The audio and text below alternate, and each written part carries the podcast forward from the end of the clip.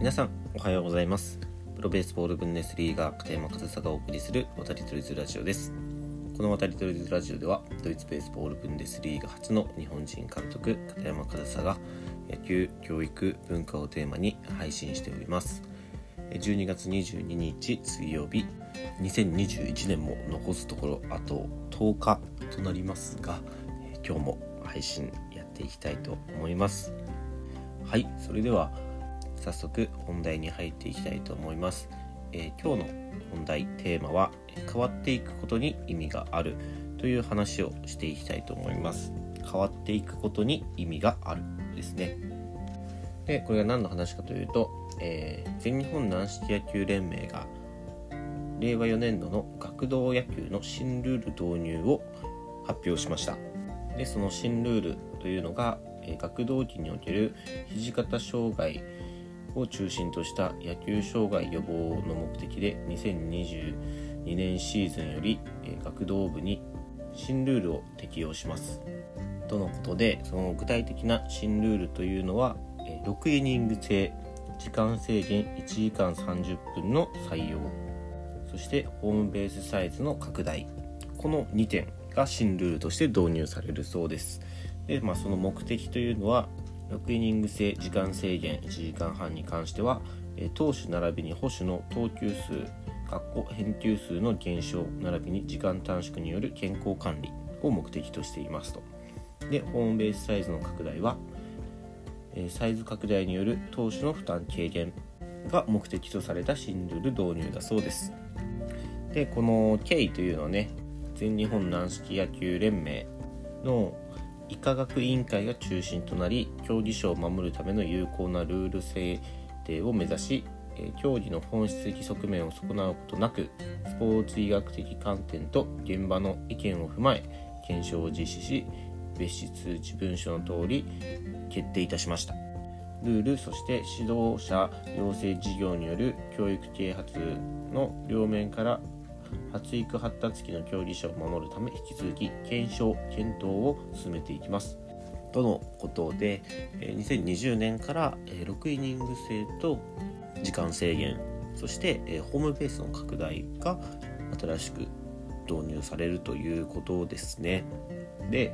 このルールが変わったこと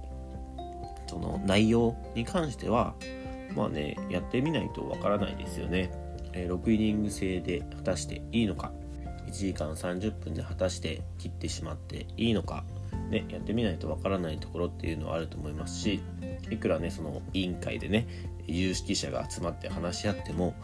え、それはねただ単にその会議室だけの話であって現場に持っていったら何かね全然予想してないことが起きたりとか逆に予想よりもうまくいったとかいろいろあると思うのでねそういった新しいことを取り入れたり、えー、もしくは違うことに挑戦したりとかっていう時はまずはやってみないと分かんないんですよね。まあいろんなね問題とか改善すべき点ところがあるからこうやって新ルールが導入されたりルール改定変更が行われたりしているわけでまあいろんな意見があるのは分かりますがその僕がね評価したいと言いますかなんか偉そうに言ってますけど、えー、大事だなというのはそのもう内容ももちろん大事なんですけどその変わるということそのものに価値があると思うんですよ。っていうのも特にその野球界っていうのはなかなか新しいことを取り入れたりね、えー、何か今までの既存のルールや既存のものを、えー、変更したりっていうのが結構苦手じゃないですか。けど近年ここ10年も言わないですよね。ほんと数年ですよね。いろんなね、え新しいルールとかがやっと導入され始めたなとやっと変更され始めたなっていう風に感じるんですよ。で今回はその小学生学童野球の、えイニング数を短くするっていうね、えー、施策というか新しいルール導入で、え、2年前からですかね高校野球が球数制限を設けてみたりとかまあね、今回の、えー、全日本軟式野球と高野連高校野球連盟はその連盟自体は違うんですけどやっぱ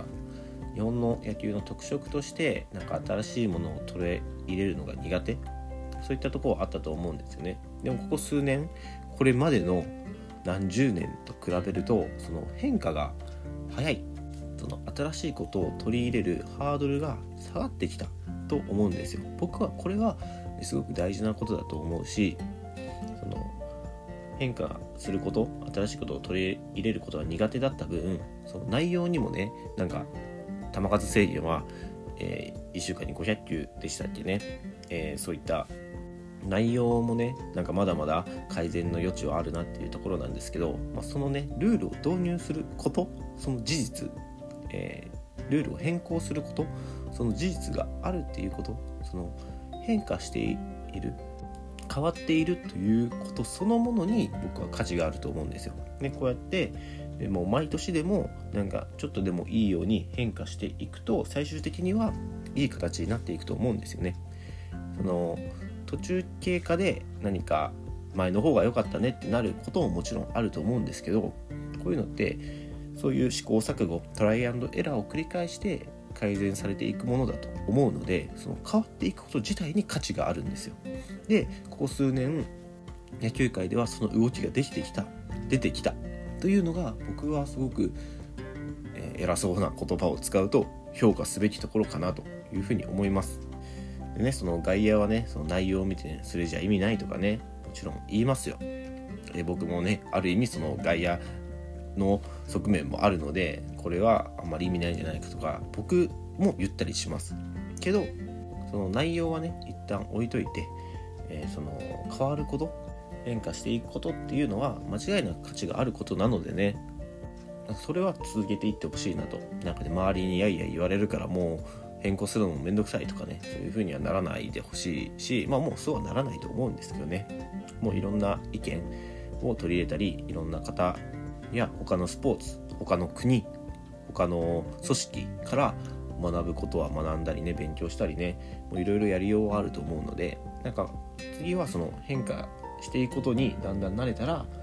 それですよね。もう新しいことをどんどん取り入れる。周りの組織とか他の国とか他のスポーツとかねそういったものから取り入れられる、えー、組織、まあ、連盟にそれこそ連盟が変化していくことにまた価値が生まれてくると思うのでね、え、僕はその内容は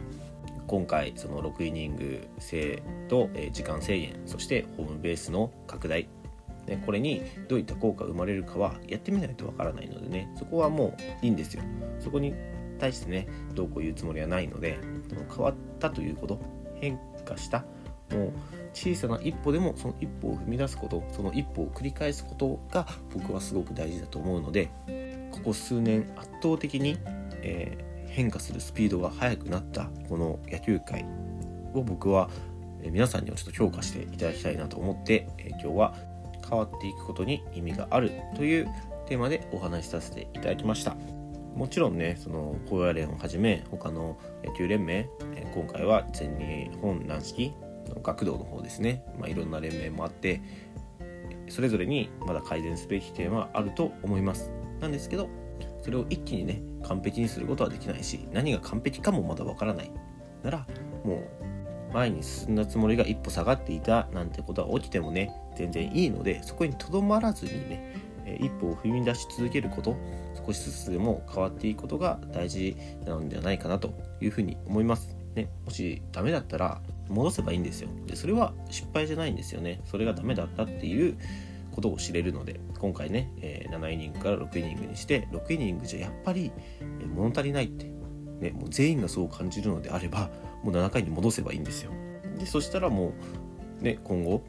7回でいくっていうことができるので、ね、それはそれで成果ですし、えー、前に進んだつもりが一歩下がっていた。でもその元いた場所に戻るのは簡単じゃないですか。だから